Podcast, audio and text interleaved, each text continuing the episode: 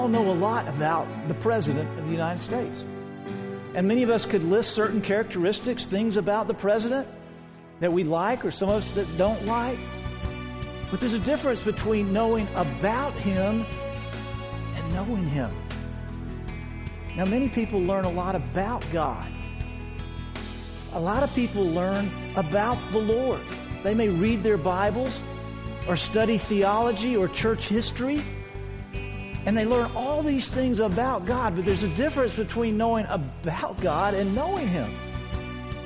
The new covenant is about the ability to know the Lord in a personal way. This new covenant was fulfilled in Jesus Christ. Not only did Jesus fulfill over 300 messianic prophecies of the Old Testament, and not only did he live in the correct historical time period in which those prophecies needed to be fulfilled, and not only did he perform supernatural signs and he claimed that God was his father, he claimed that he was the Messiah in John 4:26. Not only did he do those things, but he instituted a new covenant. And here are his words in Luke 22, verse 19. And he took bread, gave thanks, and broke it, and gave it to them, saying, This is my body given for you. Do this in remembrance of me. In the same way, after supper, he took the cup, saying, This cup is the new covenant in my blood, which is poured out for you. The new covenant. Jesus fulfilled all of the prophecies and institutes this new covenant. Thank you for joining us for this week's broadcast of A Word from the Lord. Today, Dr. Beach continues his teaching series on How Does God Say He Loves Us? Today's message is entitled The New Covenant. Here now is our speaker and teacher for A Word from the Lord, Dr. Foley Beach. Father, as we open your word and we bring forth your truth this morning, I ask that you would open our hearts to hear from you and then apply in our lives what we hear. Come, Holy Spirit, in Jesus' name. Amen. Please be seated. A few years ago, David came into my office and wanted to talk. After a few minutes, he admitted his life was a mess. Not sure where to go or, or what to do, he came to talk to me. Uh, David was married to a wonderful woman, and they had two young boys uh, under the age of 10. They lived in a nice house. Uh, both drove SUVs and, and were popular people. You, you would have liked them. He shared with me that he was having an affair and that this wasn't the first one. Uh, he said that all he and his wife did were fight, and that these other women not only gave him physical pleasure but emotional support. David knew it was wrong, but he seemed to always, as he said, gravitate toward the wrong. He went on to share that he was close to bankruptcy and he had allowed debt to take over his life, and his wife had no idea. He then began to weep and weep and weep. In the midst of his tears, he said that for all his life, he, he knew what was right and what was wrong, but something always drew him toward the wrong. He knew he had left God behind, but he felt there was no hope for him. He was desperate. How could God forgive him for what he had done? Was there really any hope for him? Because he'd walked away from God. This morning is the fifth in a series of sermons that we've been sharing on the covenants of God, that God loves us, and that one of the ways, or the main ways, He's expressed His love for us is through the covenants that He's made with humanity. A few weeks ago, we talked about the Sinai covenant, which was the covenant that God made with Moses on Mount Sinai, where Moses received the Ten Commandments, and the book of the covenant, which is Exodus chapter 20 to 23, and the book of Deuteronomy. And the people had made a blood covenant with God. Basically, they said, All that the Lord has said, we will do. And So that meant they would receive blessings or cursings, depending on what they did but they always seem to gravitate toward evil, doing what was wrong in the Lord's sight. And so Israel eventually was divided into two kingdoms Israel in the north and Judah in the south. And it was like God finally said, I've had enough. And the country was conquered by Babylon. And the people had so violated the covenant that he had no choice but to remove them from the land. Where you see, God keeps his covenant. So back to Babylon they went. The land of the Chaldeans or Chaldeans, depending on how you say that. The land where Abraham had been called from that we saw a few weeks ago. It was like God was saying, back to square one again. So here they are now in captivity. The Babylonians have captured them, they've taken them back to Babylon, and they're, they're slaves. And in the midst of this, Jeremiah the prophet receives a word from God. And the word is this that for 70 years the land would be purified. And then the people would be allowed to go back, to return and rebuild. And they would resettle the land. And then after that, Jeremiah receives this word from the Lord, which we just heard read, and I'd like to read again from Jeremiah 31. The time is coming, declares the Lord, when I will make a new covenant with the house of Israel, that's the northern kingdom, and with the house of Judah, that's the southern kingdom. It will not be like the covenant I made with their forefathers when I took them by the hand to lead them out of Egypt, because they broke my covenant, though I was a husband to them. This is the covenant I will make with the house of Israel at that time, declares the Lord. I will put my law in their minds and write it on their hearts. I will be their God, and they will be my people. No longer will a man teach his neighbor or a man his brother, say, Know the Lord, because they will all know me, from the least of them to the greatest. I will forgive their wickedness and will remember their sins no more. This is what the Lord said. So the people of Israel are in bondage. They hear this message about a new covenant, which applies to us as well. So I want to walk through a couple of things. First, to remind us of the violation of the covenant. He says, A time is coming when I will make, the word make there literally means to cut. He's basically saying, I'm going to make a blood covenant with the people. Then he says it's going to be a new covenant. This is the only time this is found in the Old Testament. It means it's going to be different. It's not going to be like the other ones. Then in verse 32, it's not like the covenant which they broke. He says, They broke my covenant even though I was a husband to them. The message says it this way They broke that covenant even though I did my part as their master. You see, instead of allowing God to be their boss, their master, their God, they began to worship other gods, just like we begin to worship other gods. Whether it's the dollar bill, or the house we live in, or the clothes we wear, or, or whatever it might be. Those things we put in place of God. What is this new covenant? What is this new covenant? We see it in verse 33.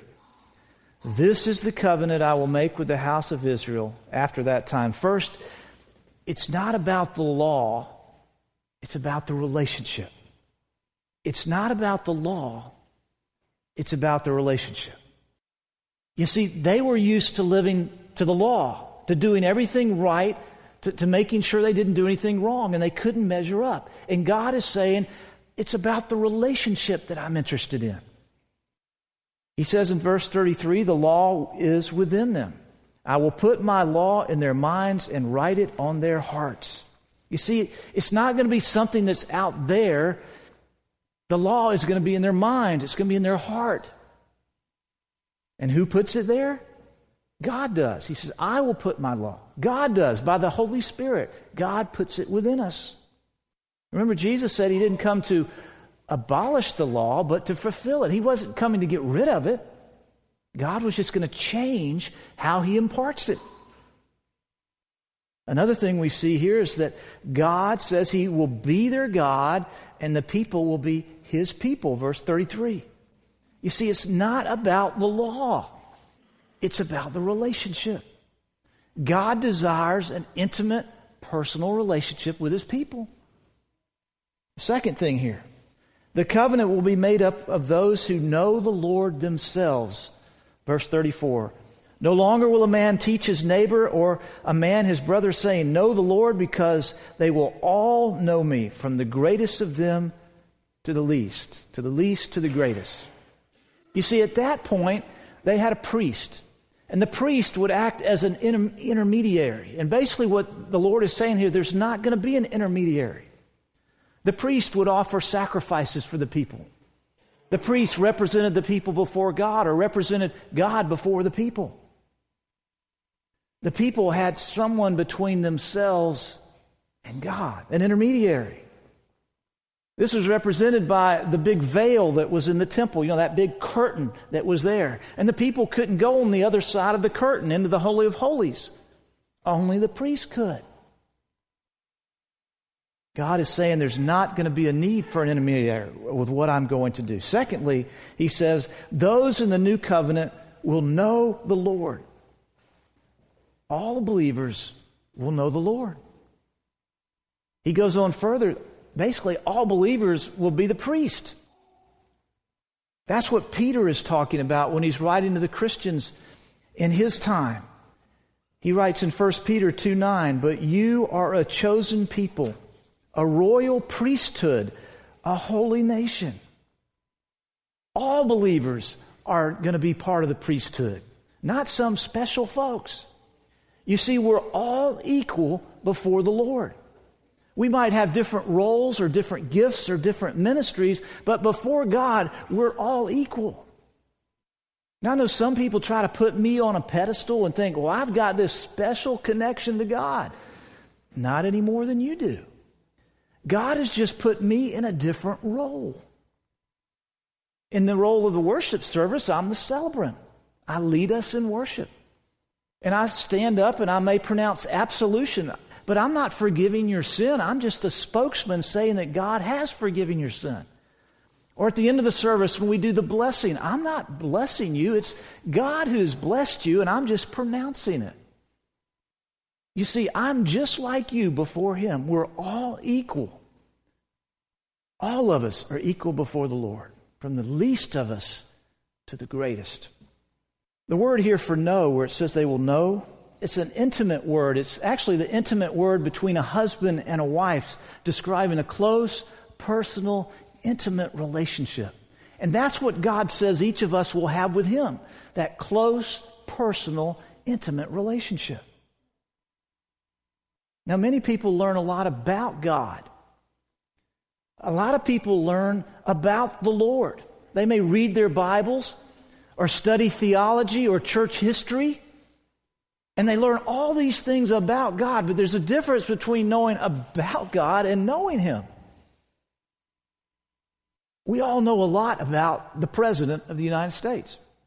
And many of us could list certain characteristics, things about the President that we like, or some of us that don't like. But there's a difference between knowing about Him and knowing Him. Are you with me on this? Do you understand what I'm saying? The new covenant is about the ability to know the Lord in a personal way. This new covenant was fulfilled in Jesus Christ.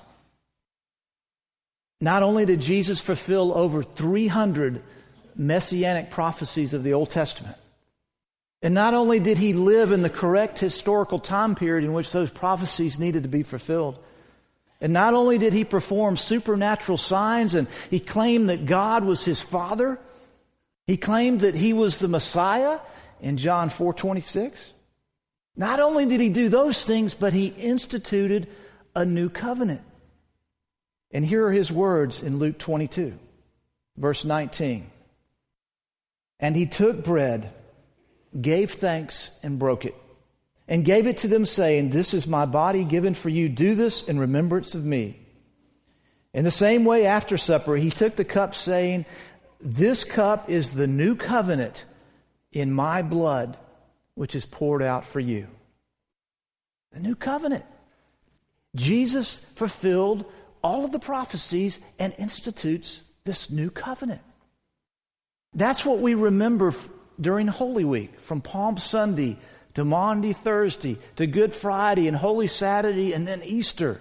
Jesus instituting and fulfilling the new covenant. And what's the result of the new covenant? Verse 34 For I will forgive their wickedness and will remember their sins no more. The result of the new covenant is forgiveness of our sins and the forgetfulness of God. That God forgives us and forgets. I love what Corrie ten Boom used to say. She said, God throws our sins in the sea of forgetfulness and then puts a sign up that says, No fishing. That's what he does. We might not forget, and we remind ourselves and we beat ourselves up on how awful we are or whatever, but God's He's already forgiven us when we've asked Him, and He forgets it. 1 John chapter 2, verse 1, Apostle John writes, My dear children, I write this to you that you will not sin. But if anyone does sin, we have one who speaks to the Father in our defense Jesus Christ, the righteous one. He is the atoning sacrifice for our sins, and not only for ours, but also for the sins of the whole world. The result of this new covenant is the forgiveness of our sin. And because of that, then we are able to have a relationship with a holy God. Because God is holy and he can't be around sin. And so he has provided a way that we might have that relationship with him. Why a new covenant? God does for us what we cannot do for ourselves. It's an expression of his love for us. It's an expression of his desire of intimacy, of relationship with you and me. Yes, in the Old Testament they offered sacrifices, but even in Hebrews it tells us that those did not really cover the sins of the people. And then what ended up happening there, they began to live for the law rather than for their relationship with Almighty God. And life revolved around fulfilling or not fulfilling the law or reaping the consequences from it, rather than revolving around serving and knowing Almighty God. So in Jesus Christ, we are able to have this incredible relationship. My discussion with David that day went on for several hours. And I shared with him what God had done for us and that the forgiveness and healing that God offers in, in Jesus Christ and that it's available to him. I shared with him that, that if he would just repent, that is, turn to the Lord, stop living for himself and, and live for the Lord, and, and begin to allow the Lord to be the Lord of his life and rather than self being Lord of his life. And so David that day prayed with me to receive the Lord into his life as his Savior and his Lord. Praise the Lord. That was great. But he left my office still teary eyed. His life didn't immediately change. His wife left him, eventually to divorce him because he, she couldn't get over the affairs. He continued to struggle with his cocaine habit that he had, and eventually he got relief through Narcotics Anonymous. But David became a disciple of Jesus Christ, and he began to grow in his faith. And today he is a totally transformed person. He's a strong man of God, full of the Holy Spirit, and he's discipling other people. He bought in to this new covenant, what God has done in Jesus. And he discovered it was real, offering true hope and transformation and healing for his life. If you met him today, you'd have no idea how messed up his life was totally transformed. And that's what the new covenant does. When we come to Jesus and allow Him into our life and to forgive us of our sins. Now, some of you here today, you'd say, if, if you really looked in the mirror and you were honest, your life is messed up. And you don't know what to do. Well, I'd like to submit to you that if you will turn to Jesus Christ. Allow Him to become the Lord of your life, to become the master, the boss, the one who calls the shots. That you will begin to see His transforming power in your life too. That your sins will be forgiven and that you won't have the guilt and that awful feeling you know when you just know you just messed up and there's nothing you can do about it. But it takes you being willing to come to God. Let's pray together. Father, you are so good to us beyond all that we can ask or imagine. And I pray for each person here that all of us will live a repentant life that will come to you, that will change the way we're living for self and live for you. I pray that you will help us, Lord, to follow you and so live transformed lives by the power of the Holy Spirit. And this is our prayer in the mighty name of Jesus for his glory. Amen.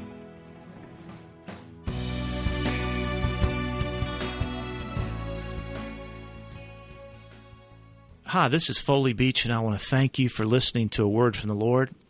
I'm so grateful that we have this privilege of bringing the Word of God to you. If you're listening today and the Lord is speaking to your heart, the Lord is, is drawing you to Him. I want to invite you to open yourself to Him, to open your heart, to invite Him to come and, and live in your life. It's really a simple prayer. Uh, Lord Jesus, I confess that you are the Lord. I acknowledge that I'm a sinner. I, I've messed up, and I ask your forgiveness. And Lord Jesus, I want you to come and live in my life. So I invite you. I open myself to you. Come and indwell me in your presence. It's not a difficult prayer, but it has to be a sincere prayer. It has to be something that you intend to do and follow up on. And perhaps I'm speaking to somebody as well today who is a believer, and you're not where God wants you to be. Are you strayed off the path? Are you living in disobedience or in sin right now and you know it's wrong? Or He's asked you to do something and, and you refuse to do it? Why not today say, Yes, Lord? Why not today do what He wants you to do? Or stop doing what He doesn't want you to do? And get your life right to Him. Life's too short, it goes by so quick. Today is the day of salvation. Today is the day the Lord wants to speak to you, to bless you, to guide you, to strengthen you. And this is my prayer for you this day. And the whole reason we at A Word from the Lord broadcast this radio program is that God might speak into your life, that you might be the person He's called you to be.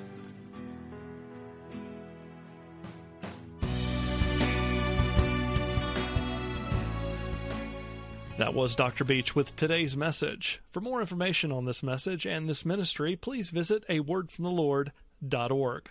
There you will find today's message and previously aired messages, where you can listen to them again and share them with friends and family. A wordfromthelord.org has audio archives of Foley Beach's one minute radio feature and much more. So visit a wordfromthelord.org for audio, articles, and information about the ministry. You can find a word from the Lord on Facebook and be sure to click the like button to follow our feed on Facebook. You'll want to be sure to visit Foley's blog at bishopfoleybeach.blogspot.com. On the blog, you can read the many articles posted by Dr. Beach. Many of these blog entries are excerpts and full articles published in local publications. You can also follow Foley on Twitter. His Twitter address is twitter.com at Foley Beach. If you have any comments or questions about the program, you can contact Dr. Beach by email at foleybeach at a wordfromthelord.org. Again, his email is foleybeach at a wordfromthelord.org. You can contact us by mail. Our mailing address is P.O. Box 636, Monroe, Georgia 30655. Our mailing address again is P.O. Box 636, Monroe, Georgia 30655. Whether you send us an email or write to us, we'd love to hear from you. A Word from the Lord is made possible by God's grace through the continued prayers and loving financial support from you. And we thank you for this opportunity to spread the hope of the gospel of Christ through this ministry. Join us again next time for the next broadcast of A Word from the Lord. For Dr. Beach and everyone here at A Word from the Lord, it is our prayer that you would be seeking a word from the Lord.